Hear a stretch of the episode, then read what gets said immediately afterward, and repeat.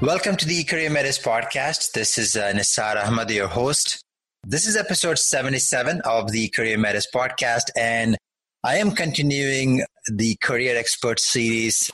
As an audience, if you've been following us, the Career Expert Series is where I bring in professionals, career experts, coaches who have had extensive experience helping candidates, helping professionals in improving their careers and also helping them find the dream job. And today I'm really excited. I'm interviewing someone who has been in this space for a long time. His name is Mac Prichard. A very quick introduction of Mac, and we'll hear more from him very soon. He's the founder of Mac's List. Mac's List is an online community that connects more than 80,000 passionate, creative individuals, professionals every month to help them find meaningful and creative careers. Mac's List has been around since 2001, so we will be hearing from Mac. A lot of his perspective over the many years he has run the site. Hey, Mac, welcome to the podcast. Well, thank you. It's a pleasure to be on the show, Nisar. So before we get into the actual interview and some of your ideas, question I always ask my guest, where are you calling from? Well, I'm calling from Davenport, Iowa, in the United States. It's my hometown. It's where I grew up, and I'm getting along in years. I'm 59, but I'm actually visiting my father this weekend for a long weekend. He's 87 last August, and I'm sitting in my childhood room. So something's never changed. No, that's really good to hear. A lot of North Americans from U.S. and Canada, I've heard of Iowa. For sure, it's one of the states in the Midwest in the U.S. This is your hometown. So for us who have not been to Davenport, could you share with us a fun fact about the town? Sure. We're right along the Mississippi River, which of course begins in the northern half of the United States in Minnesota and runs all the way down to New Orleans at the Gulf of Mexico. And it's a legendary river. I imagine many of your listeners know about Mark Twain, who passed through here in the 19th century, grew up in Missouri.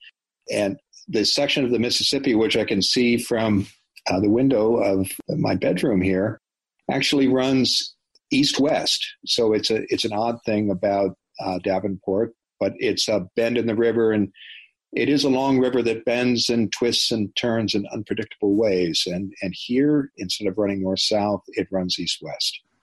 That's an exciting fact because the Mississippi River has a lot of history to it. And I think even Mark Twain in his book, I think it's about Huckleberry Finn, he mentions that. So I grew up reading Mark Twain. So it brought me some reminiscent memories. So thanks for sharing that. You're welcome. He's one of my favorite authors. And briefly, he worked as a newspaper reporter for some months, just about 30 miles from here in a town called Muscatine. Oh, wow. That is great. I would like to, for the benefit of the audience, you and I have spoken, communicated multiple times, but for the benefit of the audience, if you can share a little bit about yourself and also how you went about starting Mac's List. Sure. My career, Nisar, has been in communications, in politics, government, and nonprofits. And I grew up here in the Midwest. After college, I went east. I lived and worked in Washington, D.C., and Boston, Massachusetts for 11 years altogether. And that's where I mastered my public relations skills working for human rights organizations and local government in Massachusetts.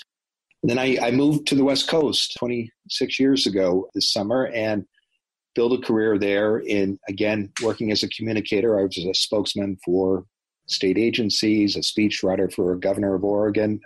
I was also a communications director at City Hall in Portland, Oregon, where my home now for a mayoral candidate. And 10 years ago, I started my own public relations company that works with nonprofits, foundations, and purpose-driven brands. Along the way, I've had two very long periods of unemployment. And so I had to learn through trial and error how to look for work and how to get clear about what I wanted. And also how to learn how to pivot, how to switch careers. Because again, I've been in the workplace, professional workplace, since college, which is 35 plus years ago now.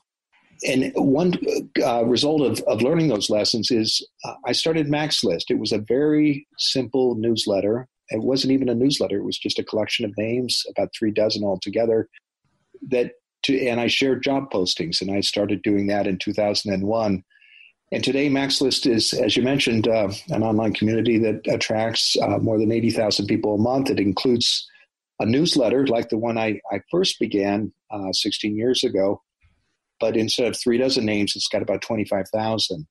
And so it was a side project that came out of my interest in networking, but also serving my network. And so today I run from Portland, Oregon, two small businesses. One is Prichard Communications, social change communications company that employs 5 people. And the other is Mac's List, which also employs 5 people. And it helps people find work they can love and work that matters. And both companies, Nisar, are what are called certified benefit corporations. They are companies that manage not only for the bottom line, but for community benefit. And they're called B Corps for short. And B Corps are part of a global force of businesses that are working for social good. That's amazing. And you mentioned B Corps, and I'm a firm believer that employment is first of all having a job that for someone that they really connect with and they really enjoy is important. But even before that, I'm a firm believer. A lot of the challenges in the world, in the developing countries and undeveloped countries yet, employment will solve. The more people are employed, the more prosperous a community becomes. Crime goes down. That's been my strong belief, and I've looked at data supporting that. So it's amazing that your organization is helping with that.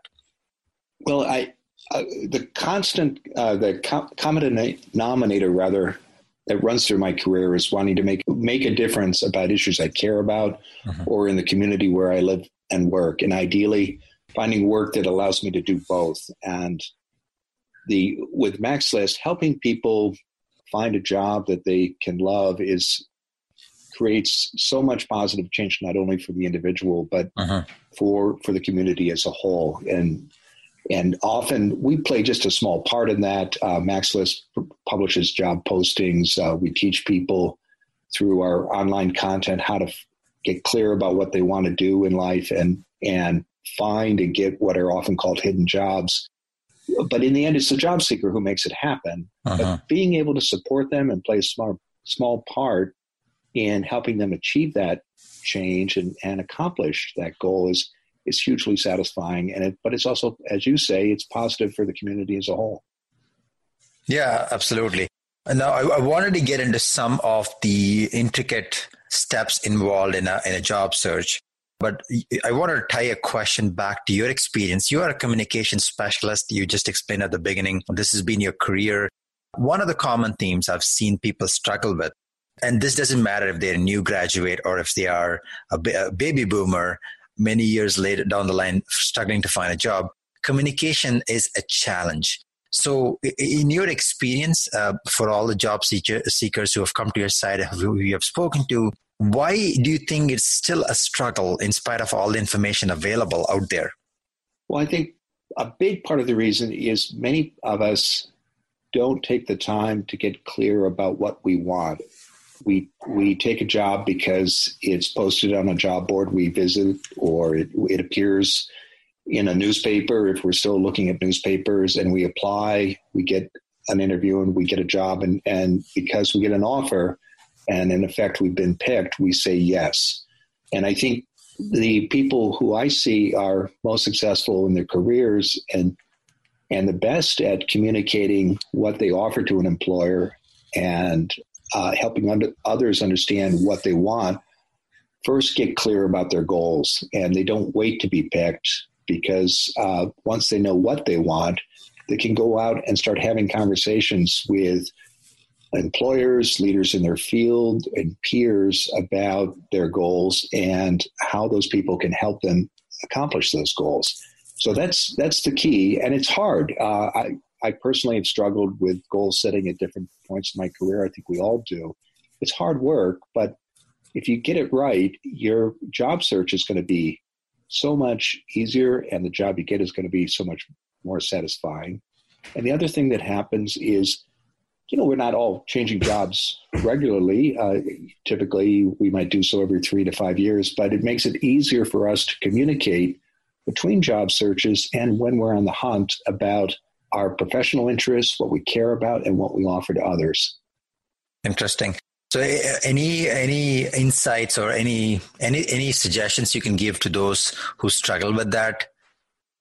I think take the time to tackle goal setting, and because when you're doing a search, Nisar, and people ask you, what are you looking for? And if you say something along the lines of, I'm keeping my options open, I'm open to all possibilities, I've said those things myself at the very start of my career.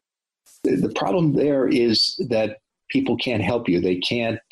They won't think of specific opportunities, and the conversation will come to an end. So, how do you get clear about your goals? There are a number of ways you can approach it. If you're in college or you're a graduate of a college or university, take advantage of the resources at your Career Services Center. These are available to students, but also grads as well. And they're usually free to grads as well as students. And sit down with the staff there and have them take you through goal-setting exercises. If you're mid-career, you don't want to work with your career services office at your university, or they don't offer those services, think about investing in a career coach. And it might cost you $300, $500, or even $1,000 to work with a professional. But if you're chasing a white-collar job, you're probably looking at a position that pays $50,000, $75,000, $100,000. That's a pretty good return on investment, because if you are clear about your goals, your search is going to go so much faster. And then if you, most places, certainly in the United States, and I know in Canada as well, where you are, there's an employment office run by the state or provincial government, and they also will have services to job seekers as well as goal setting exercises. And finally, there are books out there. I'm a big fan of What Color Is Your Parachute, which has exercises that will help you set goals. You can use other books that are popular, Strength Finders, which help you get clear about your strengths. So there are a lot of different tools and resources. It really depends on your listeners and how they best learn and how they like to approach solving these kinds of problems. That's amazing, Mac. So you've shared some actionable steps or ideas that they can take right away, so they got the clarity and they can start jumping into the job search. So before someone jumps into the job search, there is this whole concept of personal branding, and I think you cannot go a day without not reading about it online. Anywhere you go, they talk about personal branding. So I wanted to hear your take on it. Is that something candidates should pay attention to before they go to Monster.com or Indeed.com and submit their resume? They should. And we all have a brand, Nisar. The question is, are we shaping that brand, or are we letting it being defined for us? And know this, the numbers vary, but there's studies out there that show anywhere between 80 and 90% of employers will Google us when we apply for a job. Typically, that will happen when we send in an application, and our resume is put into a pile of people who are selected for possible screening interviews. It might be a phone interview. Many employers admit this. Before they make that call, they check us out online. So what will they see? And personal brand is more about, about a lot more than just your online presence. But I think that's a good place to start. And I encourage your listeners, if they haven't done so, and I think we all Google ourselves from time to time, but do it from the perspective of an employer. And are they going to see your spring break vacation photos from college? Or are they going to see a post that you might have written about a subject in your professional field? Huh. And so it take time to do that. And because the brand does matter. And in addition to, that's a good first step. Look at your online profile, dig down through 2 or 3 pages of organic searches on Google. And if you see things that aren't going to help your candidacy, you need to take steps to fix them. In addition, you want to think about once you're clear about your goals and the profession that you want to pursue, get involved in organizations in your field and start building relationships with people in your world. Because most jobs are never advertised. They're filled by word of mouth. And you want to be part of the conversations that happen that when those vacancies are discussed. And in order to be part of those conversations, you've got to build relationships and a network, but you also have to have a strong personal brand and a professional brand as well. And that is so true. You just mentioned that 80 to 90% of employers are looking at the candidate. Recently, the company I work for, we were hiring for a new position, and I made it a point for any candidates that they impressed us. I looked at their LinkedIn profile, and if they did not have a LinkedIn profile, it sort of created a red flag for me, saying, what he or she's saying is really true?" So I just want to illustrate that point. Yes, people are searching for you when they are hiring you. Yeah, and I think employers also think when they are considering an applicant. They recognize that one reason they do this and they do check out applicants online is they know that once someone joins their team, their clients, the people they serve are going to Google that person as well. Uh-huh. And they want to have people on their team who have a very strong online presence. There was a time perhaps 8 or 9 years ago where you didn't have to pay attention to LinkedIn. It's non-negotiable now. You have to have a complete and dynamic LinkedIn profile. And that you have to do that for 2 reasons. One is LinkedIn has so much Google juice now. It's usually the first or second hit on an organic search for an individual's name. So an employer is naturally going to go there. The other reason it matters is so many human resources managers, hiring managers, recruiters, that's their first stop. And if you want to be a successful, appealing candidate, you've got to have a strong, complete LinkedIn profile because you're competing against so many people now who do. And if you don't, you're probably not going to make that first cut. Very interesting.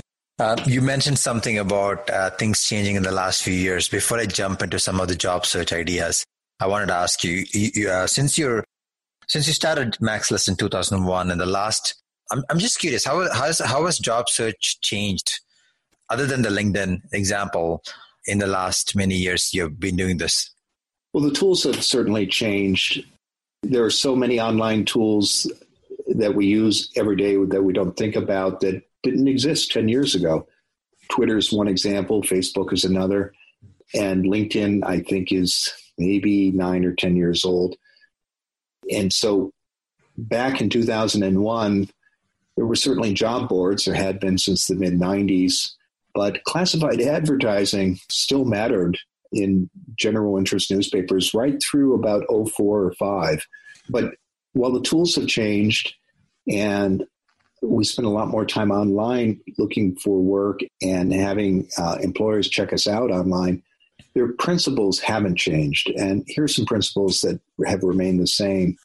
One is the importance of setting goals and being clear about what you want. And we talked about this earlier. If you don't know what you want, you make it hard for people to help you.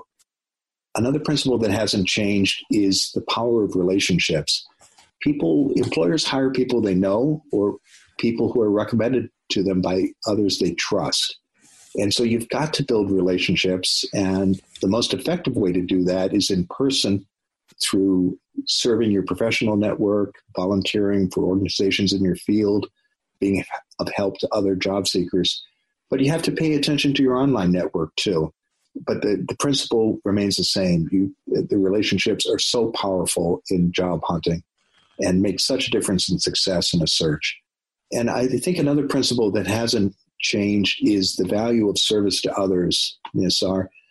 I find in the people I know who have the most successful careers and the most success when they do a job search are those who give to others professionally and personally without any expectation of getting anything in return. And they get so much back as a result. But that value of service, I think, is so important in both our professional and personal lives and can make a huge difference in our careers. So what I'm hearing is, even though technology has become very prominent, there's a lot of tools out there, the human elements such as relationships, being authentic, connecting with individuals and providing value, that hasn't changed. It hasn't, and it'll continue to be important. Okay. Will Facebook, Twitter, and LinkedIn be around in 25 or 50 years? I don't know, but those principles that we talked about a moment ago will still matter. Okay, fair enough. So I want to ask you a question now regarding job interviews. So we covered about personal branding, job search. What would you say has changed when it comes to the actual job interviews itself? I've been in Canada 12 years. I've seen a lot of changes in the process, but I'd like to hear your perspective because you have seen both sides. Well, I think some things have changed. We talked earlier about how employers are checking candidates out online before an interview is offered. I think the other thing that has changed is that it's never been easier to apply for a job. And the result of that is where in the old days, 20 years ago, an employer might have gotten 25 or 50 applications for a position in response to a newspaper advertisement. Now, because it's so easy just to copy and paste applications and find postings for positions anywhere in the world, that same announcement might attract 100, 200, or even 500 applications. So the challenge that we face as job seekers when we want to get an interview is to stand out. And again, personal relationships are a way to do that. Once you get the interview, I think something that hasn't changed is the value of preparation. I meet so many job seekers who tell me about an upcoming interview. And I said, well, what are you doing to get ready? And they say, well, I'm just going to wing it. And it's one of the most important business meetings that you'll have that year. And I think if you think about it for a moment, we wouldn't, if we had an important business meeting at our company or for our job, we wouldn't just walk into the room and wing it. And you've got to take that same approach to a job interview. The other mistake I see people make with job interviews is they use it as a kind of discovery process. They think, well, that job sounds interesting. I'll apply and see if it might be something I'd like to do. Or I wonder what it would be like to work at that company. Let me send in an application and we can have a conversation about it. But when you walk into that room for a job interview, at that point, you've got the qualifications. And what the employer wants to know is, what can you do for them? How can you solve their problems? And they assume that you do want to work there. And if you make it a conversation about your interest in possibly working there, the interview isn't going to go very far. So those are things that haven't changed. Another thing that has changed is just, again, the ability to check out people online, to check multiple references, and the importance of the online presence. So there's a lot of transparency out there. People know before you walk into the room to meet the potential employer, they already know a little bit about you, not just from a piece of paper that is a resume. Correct. They probably looked at your Facebook page, your LinkedIn profile, your Twitter account, and they've looked on LinkedIn to see what connections you have in common. They may have called some of those connections and said, tell me about Mac, tell me about Nisar, what was your experience working with him? So that's different. But again, What isn't different is the value of preparation and the value of homework and a good understanding of the employer's problems. Because if you know what challenges an employer faces when you walk into that room and have ideas about how to fix them, you're going to stand head and shoulders over the other candidates. And it is so easy, so much easier today, Nisar, than it was 20 years ago to get a good understanding of the challenges an employer faces, to identify connections you have in common. And when you do that, you can leverage those relationships to get insights into an employer's needs, as well as present yourself as a candidate who may be known and trusted by people that you and the employer know in common. That's actually amazing. So I just want to summarize what you just said because it is so key. You mentioned the importance as a candidate to prepare, and there's no shortage of resources. Everything is online. And also don't go in necessarily to answer questions. Come up with solutions if you can about some of the about industry challenges they face or company challenges they face. And me just listening to this knows, I mean, I'm just getting excited listening to this because if I meet a candidate like that, I would want to put that person above everyone else or even hire that person.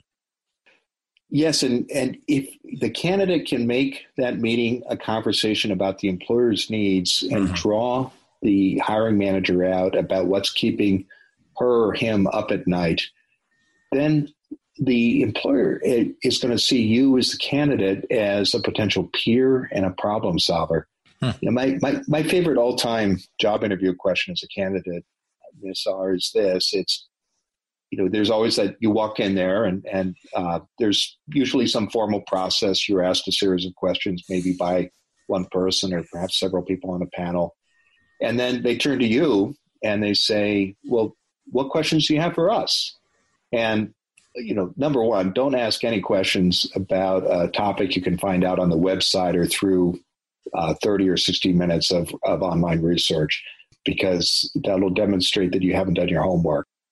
Instead, you want to have a conversation about their needs. And one of the best ways to do that is to ask a question like this. Say to the hiring manager, you know, if I'm fortunate enough to get this job and I'm sitting down with you in 12 months and you're giving me my annual review, what are the three things you want me to tell you I've done for you? And usually what happens when you ask that question is this. There's always a pause often. And then they kind of sit back and then they lean forward and they tell you about something that isn't in the job description, that hasn't been addressed in the interview questions, that wasn't mentioned in the conversation in the interview today. And so you have this golden opportunity as a candidate to talk about an actual need that perhaps none of the other candidates are going to be aware of. And so your job then is to listen while they tell you about that problem, and then reflect on your own experience or tap into your own ideas about how the employer might solve that problem. And when two things happen when you do that, Nisar, one is they start seeing you, that hiring manager, as a peer, as somebody they want to have on their team. And second, it starts a conversation not only about that challenge, but about others. And again, employers hire people to fix things, and you want to be seen as the fixer. And that's that question gives you a great opportunity to show how you might do that. Hey, Mac, if I can be totally frank with you, I've done a lot of research on interview questions, but that has to be the best question I've ever heard. So I'm going to ask you a favor, if you don't mind repeating that, so that I'll definitely, when I'm putting it out, I'll highlight that question. But I love the way you explained it. Just the question that the candidate should ask. Could you share that again? Sure. So here's the most powerful interview question I know, Nisar. It goes like this. Say to the hiring manager, if I'm fortunate enough to get this job and you and I are sitting down in 12 months' time for my first annual review, what are the three things you want me to tell you that I've done for you? And what happens when you ask that question is the hiring manager will sit back, they'll reflect for a moment, and they almost always tell you about one or two things that haven't come up in the job posting, in the interview questions, or in the conversation in the interview today. And that gives you an opportunity, as they talk, to listen and offer up your own ideas about how to solve the problems they tell you about. And it's a golden opportunity because they are probably talking about something that they're not sharing with any of the other candidates. And when all of us as job candidates want to stand out in a crowded field, and this is a perfect way to do it. At the same time, you're presenting yourself as a problem solver and as somebody who is being seen as almost a peer by the hiring manager, because the two of you are having a conversation about a need they have right now and how you can help that hiring manager solve that problem. That is, as I mentioned before, that is the best question I've ever heard. And I think that will, if you're the candidate listening to this, that'll definitely give you an edge over anybody else. So one of the last questions I have for you is, let's say someone has successfully obtained a career, they are in their dream job. What would you recommend them to do after? So they are, now they've switched from a job seeker to a career professional. Any suggestions for them, Mac? Well, recognize that we're all probably going to be in the workplace for 35 or 40 years, and we all will change jobs anywhere between 7 to 10 times, and during those 35 to 40 years, as well as probably change careers. I'm on my third or fourth one. I've kind of lost track. So when we get that dream job, it's not probably going to last forever. And so I think it's always important, again, to think about goal setting, whether you're early in your career or mid-career, and where you hope to be in the 3, 5, or 10 years after you leave that job. And then the final thing is, we've talked about networking, and we've talked a little bit about how so many jobs are never publicly posted. They're filled by word of mouth. And sometimes this is called the hidden job market. And there are estimates out there, Nisar, that as many as 8 out of 10 jobs are never advertised. They're filled through conversations between hiring managers and peer and trusted advisors. Uh-huh. So our challenge when we're looking for work, or we're thinking about what we want to do after our dream job, we're ready to move on from our current dream job, is how do we become part of those conversations? And there are 3 great ways to do it. One is always be serving your network. Make time to talk to job seekers. Make time to volunteer for professional groups in your field. Make time to go to industry events in your world, and pay attention to your professional relationships.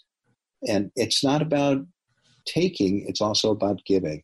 I find that the people who think about where they want to be after their current position and are active volunteers and leaders in their field and give without any expectation of getting anything in return are the ones who get the dream job after dream job after dream job and have the most success in their careers. Fantastic. Mac, I'm sure, so far you've shared amazing ideas, and after listening to this, the audience wants to reach out to you or find out more about you. How can they do that? They can visit maxlist.org/career metis. And if they go to that URL, they'll find an opportunity to download the first chapter of my new book this year. It's called Land Your Dream Job Anywhere. And principles and ideas that we've talked about today are in that book. It's available on Amazon and our website. And they can also visit our website, maxlist.org. We have a blog, a weekly podcast called Find Your Dream Job, and other free educational content about job hunting and career management. And we'd love to have people visit us there too. And one thing I've noticed that is your team, you're always releasing or producing new type of valuable information. I believe you did mention that before the interview, you do have a course and a book coming out as well geared towards job seekers. Do you mind talking about that as well? Well, I mentioned the book, Land Your Dream Job Anywhere. Sure. We do have a new course. It's called Job Interview Essentials, and it lays out the principles that we talked about job interviewing, and specific tips like the one I suggested about the interview question I always recommend people ask. And you can find information about the Job Interview Essentials course on our website. It's maxlist.org.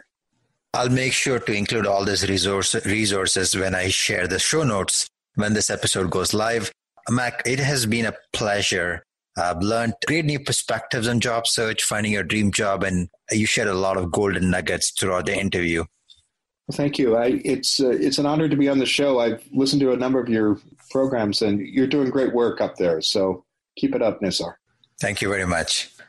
Thanks, everyone, for listening to this episode of the Career Metis Podcast. I have written a brief summary of the interview with the links, specific links that Mac has provided. You can find it on the show notes. If you enjoyed this episode and also learned something new, feel free to post a comment or a review. And if you really loved it, definitely go ahead and share this episode among your network. Until next time, this is Nisar Ahmad, your host for the Career Metis Podcast. Thank you.